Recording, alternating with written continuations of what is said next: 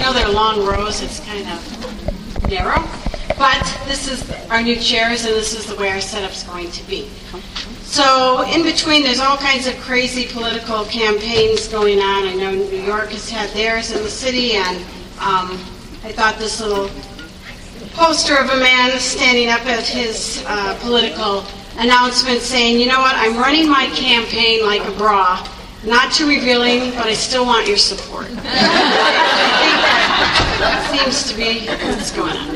Anyways, first of all, I just want to say that I've been blessed to have the available to me my husband's library and notes and study helps, and so not a lot of what I say is original. That's usually could be picked out, and I just want to say that up front. And I'd like for us, I know it's hard to do, but try to imagine 50 years ago, 150 years ago, that you were approaching studying this passage. And you wouldn't have all of the bias and all of the stuff that's been bombarded uh, through our culture to be going um, and influencing your thinking. In the first three chapters of Romans, Paul presents the facts about the wickedness of all mankind. Everyone is born a sinner. No one has any righteousness of their own the pagan man or woman in an obscure jungle or cave, or the very religious person in America, both have no righteousness of their own. We used to live in a culture that had some respect and awareness of God, the Bible, and sin was actually called sin. But it seems those days have passed, and just like ancient pagan man, our culture has closed its mind to truth, embracing instead perversions of every kind to be the norm. The evil that pervades our culture really is astounding to watch a news episode. You see things you could never have imagined happening cruelty, wickedness done to men, women, and children. It is only the gospel message that has the power to save. It reveals God's holiness and it reveals his righteous standards. Jesus Christ is the only provision given for people to have righteousness on their account before a holy God. Someone might object, as is often said, and say, well, what about the people who've never heard about Jesus? They don't have, they, they do have a valid excuse, don't they? Well, for the next three chapters, Paul speaks like he's a prosecuting attorney, and he's presenting the evidence of the guilt of all of mankind, religious or pagan. In verses 18 through 32, the first to stand trial are the heathen, unbelievers who haven't known or heard about the Bible or the God of the Bible. Many people think that those who have never heard any truth will have a valid excuse when they stand before God one day. But God says otherwise. Any person who has ever lived has not and is not conformed, well they haven't, to the holy standards of God, they are responsible for their actions and their sin. They are not righteous, they are ungodly. Every one of us has rejected truth at times, and even those who have never heard about Jesus or the Bible are still without excuse. We see that in the proof that we're going to see today in our study. In the very beginning, he points out, Paul does, that the wrath of God is defined in verse 18. For the wrath of God is revealed from heaven against all ungodliness. How many TV and radio preachers choose to teach only about the love of God and about having a good self image and avoid speaking about the wrath of God. Failure to preach about the wrath of God makes it impossible really to understand the gospel message. That's because the gospel begins with an understanding of the wrath of God. And that is where Paul starts. Wrath is not punishment. It is rather God's attitude and his emotion and his hatred of sin and unrighteousness. Wrath is his attitude against sin, and because it is sin that wounds and destroys the very people he created. Wrath is God's holy anger. God loves the sinner, but his wrath hates the sin. His hatred of sin is not like ours, which is usually brought on by somebody offending us or us not getting our way. God's hatred of sin is perfect, proper, and holy. Anyone can see that his wrath is revealed from heaven. There are all kinds of consequences for our sins. People of all ages have that inward understanding that there's a power above somewhere who could not possibly be pleased with some of the things I have done. There's an awareness, even in little children, they, they sense that. uh, we have that inner witness that we've done something wrong. Think about Adam and Eve. They knew immediately when they sinned. And what was their reaction? They hid, hid from God. So you only have to look at world history and see judgment from God is all around. It's not just from scriptures that we see God's wrath towards sin.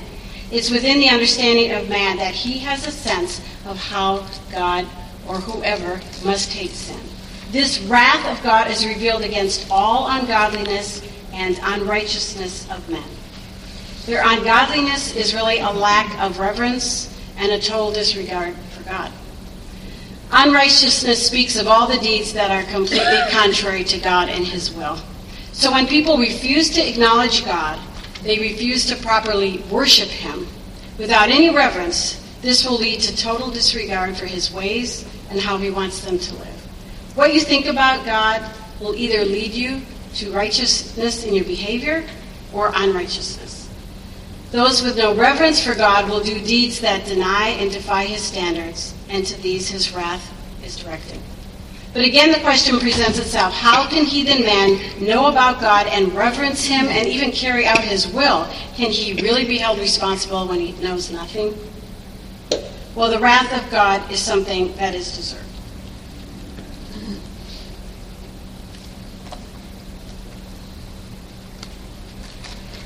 Everyone deserves the wrath of God because everyone is unrighteous. For all have sinned and fall short of the glory of God. There is none righteous, no, not one. There is none who seeks after God. We'll be seeing that in chapter 3. But what mankind does is suppress the truth in unrighteousness. In other words, people suppress or hold down truth about God. Even those who have never heard about the one true God or have never been able to read the Bible have suppressed the truth about God. And how has that happened? Verses 19 and 20. Since the creation of time, everyone born has been given a lot of truth about God through nature all around them. The psalmist says, The heavens are telling of the glory of God, and their expanse is declaring the work of his hands.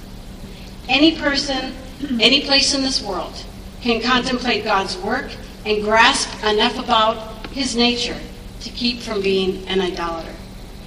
When you see a baby born, when you see a snowstorm, a mountain, the stars, the moon, lightning, blooming flowers and trees, and the ocean and what's inside, you know God is powerful. Verse 20 For since the creation of the world, his invisible attributes, his eternal power and divine nature have been clearly seen. When people observe this power in nature, they can realize that God is a real person, a, supreme power beyond everything that He has created. Mankind is able to see also that God is good. I'm always reminded when I'm thinking about Romans 1 of a lady from our community, community named Martha, and she grew up in Suriname in the jungles. And as a little girl, she remembers uh, looking out at nature and saying, God, whoever you are who made this, I want to know you. And in a short period of time, God sent missionaries, shared the gospel with her. She trusted Christ. Her parents kicked her out of the home. They had multiple pagan, um, idolatrous religion, and she ended up back here in the States where she raised her family. But she saw the witness, and she acknowledged who God was. Not only is God good and powerful, but he does control all things. Nature is the very witness to all people that there is this all powerful, all knowing person behind creation. The mind that God has given to people is able to make obvious conclusions so they can see from effect to cause. Animals don't have that. We can communicate with language. No person can stand before God and say, you know what, God didn't reveal himself to me at all. I don't really have, you know, this, I don't even believe this. Even if you know nothing about Jesus or the Bible, creation should bring a sense of wonder and awe and respect to whoever made this. God intended for his creation to bring people to a proper response to him. But what did pagan man do? 21. For even though they knew God, they did not glorify him as God or give thanks. Instead of humbly seeking the Creator who made all this majestic creation, man rejected the truth that he had clearly been revealed to him. They are without excuse because they knew the truth about God, generally, from observing nature. You can see in, from nature his goodness, his power, his wisdom, his orderliness, his sovereignty. There's so much to see. People who have no excuse because when they saw these truths about God, what did they do? They refused to give him glory and refused to worship him or give him praise. And even though all creation is declaring the glory of God, man refused to embrace the truth. And with a stubborn and defiant heart, they refused to acknowledge God and give him the glory and worship him. We read in Revelation 4:11, "Worthy are you, speaking of Jesus, our Lord and our God, to receive glory and honor and power, for you created all things, and because of your will they existed and they were created." Man was created to give glory to God, but instead he refused to recognize him. Then he refused to acknowledge God's benefits and to be thankful. Thankful for the air to breathe, thankful for the shade of a tree, thankful for the warmth of the sun. But that did not happen. Paul proves that ancient pagan man has a charge against them from God. Same is true today. We live in a world that refuses to glorify God. Of course, people speak about God, and they have the God that they created in their mind that they're very comfortable with. But men and women refuse to give the true Creator God glory. They refuse to submit their wills and their lives to God, who has given the light of creation to convince them of who He is. And when people refuse to recognize God for who He is, then they will refuse to be grateful for all He has done. People are happy to benefit and use the gifts from God oh, food, rain, all these things, and yet they are not willing to worship Him or praise Him or thank Him for His gifts. And what happens when man rejects the light of God in creation? They became futile in their speculations, and their foolish heart was darkened. It's as if people turn off the light that God had given, and instead their hearts went to a dark place. Now they fill their mind with irrelevant and useless speculations about God. They suppress the truth about God that they had seen clearly revealed, and in its place they have substituted their own worthless reasoning and speculations. This is the reason there is so much error about God. Mankind has rejected the revelation of God and now substitutes it with their own thoughts. That's why there are so many religions invented throughout the world. It's not because they have this passion to know and find God. We're all on the same road to get to Him. No. Rather, it's because they refuse to accept the truth of the one true God. The truth is, mankind is going backwards, they are not going towards God. At one time, people knew there was one true God who alone should be worshiped by his creation, but they decided not to do that and chose rather to invent their own ideas about the God they feel good about the one that works for them in their minds. Their own ideas about how man got here, or how the earth and all of it began. This is what he speculated on, and for all his great intellectual pride, he became a fool. Verse 22 Professing to be wise, they became fools. People begin to believe what they think is the final authority. All of human philosophy only leads him into greater darkness. A hundred plus years of pushing evolution as a valid, intellectual, proven science that proves how the universe began and how people came from monkeys, that's man's shot at wisdom. Man, in his wisdom, says that a baby in a womb, oh, that's not a baby, that's fetal tissue. But the same government where we are, who would charge someone with a double homicide if they killed a pregnant woman, that's a double homicide, but you can go to the doctor and kill your baby, and that's legal. So, professing to be wise became fools. The great educators who study human behavior, and I've heard them interviewed, they deny that pornography affects the behavior of criminals who act out things that they've watched in violence, or, or all of the violent games that are played uh, because people want to kill for fun. And then they are so shocked when a jogger runs by and some young teens kill him for fun because they were bored. Why, why would we be surprised? As men plunge further into this dark thinking, he becomes justifying in his own mind all kinds of evil that they want to do. Society tries to silence the truth about God, and what was once known as the goodness of God is now luck, or good fortune. The power of a hurricane or tornado or a lightning storm is Mother Nature. And destiny and fate are the things that just happen instead of an all powerful God who is sovereign. So, as people become foolish and sink deeper and deeper into the darkness of their own minds, now they decide to create things to worship. After all, there is a part of man that longs to worship. That is how he made us, to, to have a desire to worship, and it was to be worshiping him. So they invent gods. Verse 23 and exchange the glory of the incorruptible God for an image in the form of corruptible man, and of birds, four footed animals, and crawling creatures. Here we see what a fool man has become. Instead of worshiping the creator of heaven and earth, man begins worshiping man, mostly self, um, money, or other people, or birds, or animals. Something had to take the place of that when God was rejected by people, and so they just have their own gods. The very animals that prove the power of God to create and how amazing they are, they become the object of worship rather than the one who made them. I remember some years back I was in California and uh, there was this big group by the ocean and they were having this big celebration and dance and chanting. It was all to the dolphin.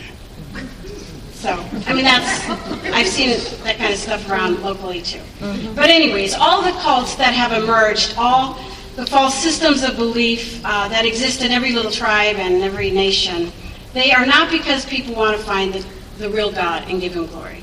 People were made to worship the true God, and when they denied him, they replaced him by inventing what they chose to worship. False gods become a justification to hate, to kill, right? Let me create a religion that justifies my hatred for a people group, and then I can kill and I'm actually doing God a favor. So people, the thinking is so twisted and so warped. Paul has presented a very convincing proof that even pagan man is guilty before holy God, and they're without any excuse. How can God not look at this world that he made and not be angry? we, we get angry watching the news, and we're just sinful like the people we're watching on the news. Can a holy God simply look away and do nothing about the horror and injustice going on? God is angry with man's sin, and because of this anger, we see this next section the wrath of God is displayed.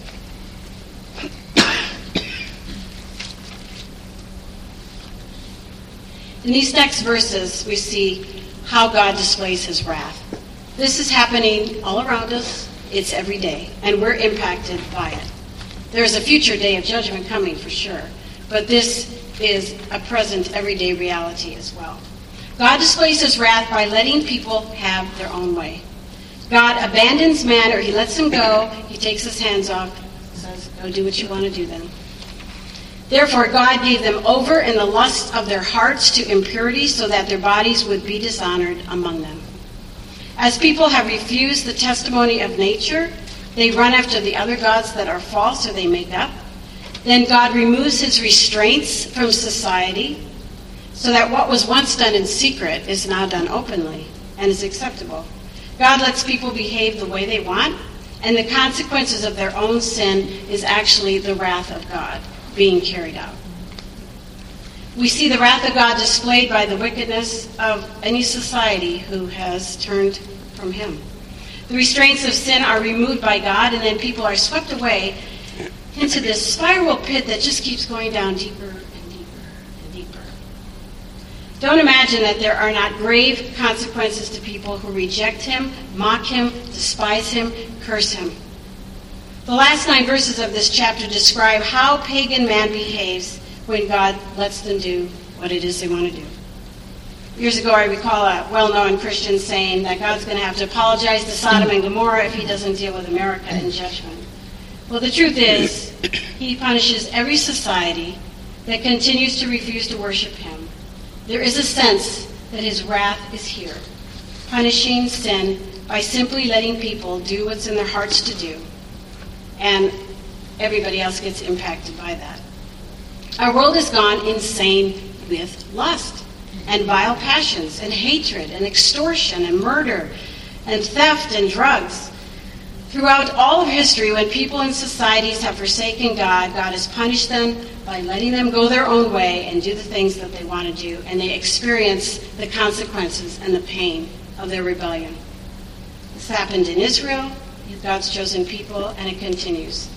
It's not new. This sin ravaged culture we live in denies truth, blames the God of the Bible and those who follow him as narrow bigots and whatever. And the wars and the famines and the killing, the abuse of women, the abuse of children, the hatred of races, these are all the results from man doing what he wants to do. God doesn't violate a person's will and make them obey him and worship him. He lets them do what they want to do, and there are consequences. When we see the expression, God gave them over, it's used elsewhere as a judicial sense. The thought really being, he handed them over to an imprisonment to that which would inflict pain upon them. This is the experience of every society that has chosen to cast off God, who in turn, God has given them over to the consequences of doing their own sinful desires. They become prisoners of their own lust.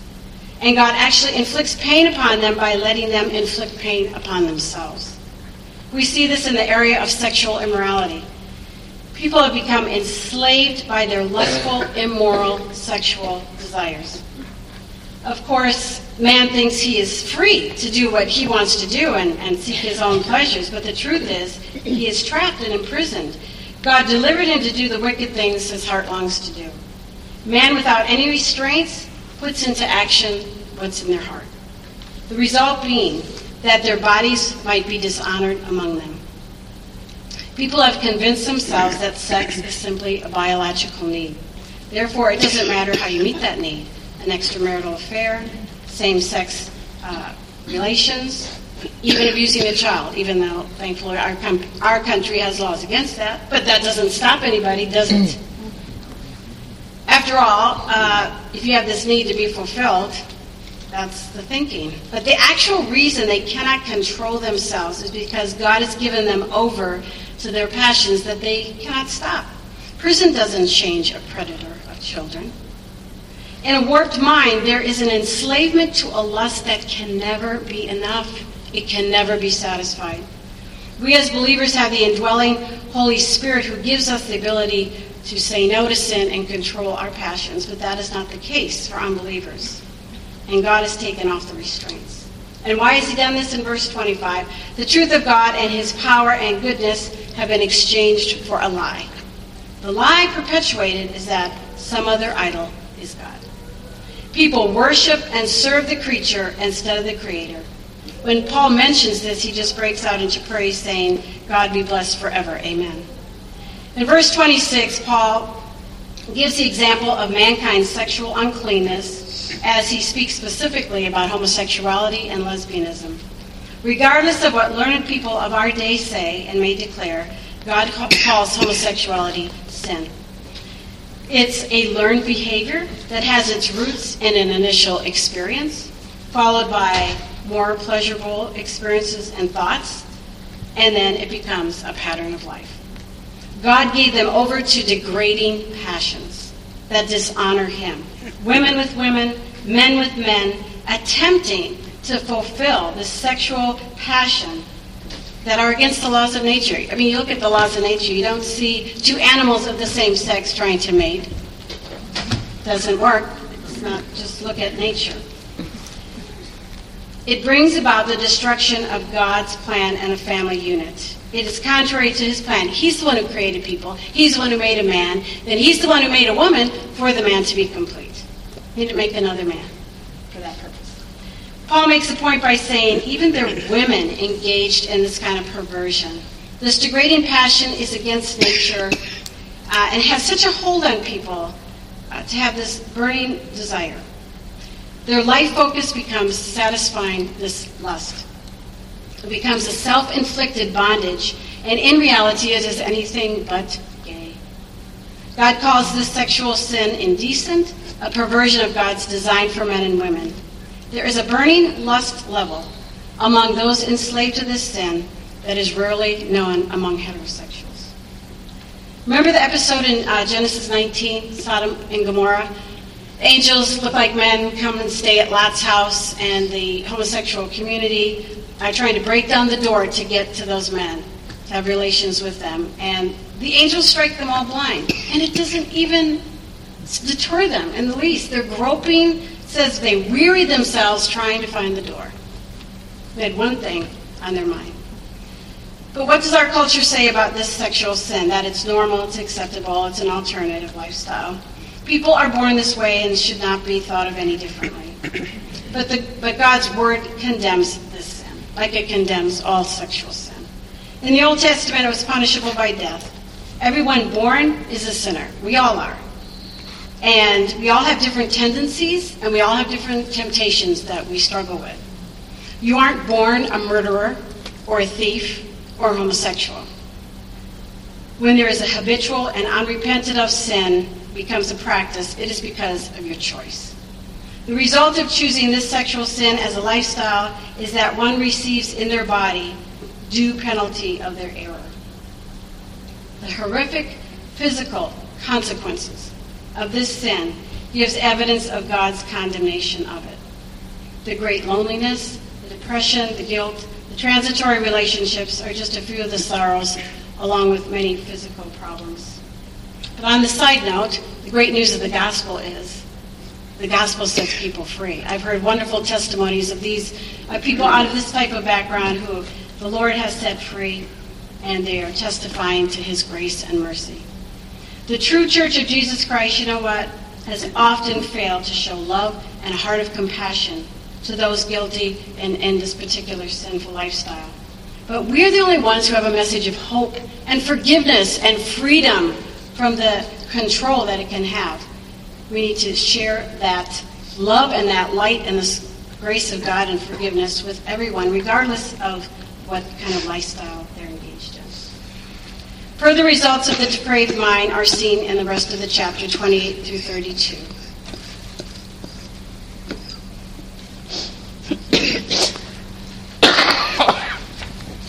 People from all cultures that turn away from the light of God are given over to a depraved mind to do those things which are not proper. The pagan that has rejected and suppressed the truth about God now engages in things that men are not fit to do. They have a corrupt mind, and this exploits other people. They do what is not proper. Paul gives a sample of the wickedness done. Uh, this is not an exhaustive list he gives, but you realize every one of us are guilty in seed form and in some form of this, though it hasn't been full blown necessarily in all of our lives. But unrighteousness, that's just a general term for everything listed here wickedness, greed, depravity, envy, murder, strife, deceit, malice, gossip, and slander. And the list goes on. Haters of God, insolent, arrogant, boastful, inventors of evil, trying to come up with new ways to harm people disobedient to parents, no respect for authority, without any understanding, no moral or spiritual understanding, untrustworthy because they break their, their word and don't keep a covenant. There's even a lack of normal, natural, tender affection for family. This is the world we live in. This is our local and world news. This is what the depraved mind behaves like. So the wrath of God is defined in verse 32. And although they know the ordinance of God, that those who practice such things are worthy of death, they not only do the same, but give hearty approval to those who practice them. Here's the final proof of man's guilt before God. They know they're doing wrong. They know that conscience that they're pressing down and trying to ignore. They know it's wrong, but they continue to do it because we love our sin. We want to do what we want to do. And then when others do the same thing, they applaud because it makes you feel good about yourself, because I'm not the only one doing this. And they cope with life, oftentimes with help from drugs and alcohol, to numb those nagging fears about what if I died, and what if there really is a God that I'm going to have to stand before one day. And they create other gods in their mind, gods that condone what they like to do. Oh, I can find a church that says this is okay. That's I can find a book, and this man says this is all right. So we find whatever we want to justify. Christians do the same thing, justifying our own sin and having blind spots, and certainly the world does it at a greater level. They may even become, as I said, religious, pil- make pilgrimage, deny self, all to avoid that nagging fear of coming judgment. Every society knows these things listed are wrong. Many have laws that punish them. And yet the defiance of God continues, even to the point that people delight when others do the same.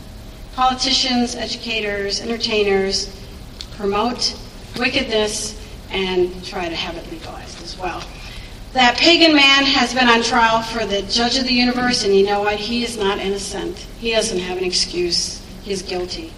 The only hope for the unrighteous state of every person born, which is all of us, is the power of the gospel. It is the power of the gospel that brings salvation to everyone who believes, for it is the righteousness of God revealed from faith to faith.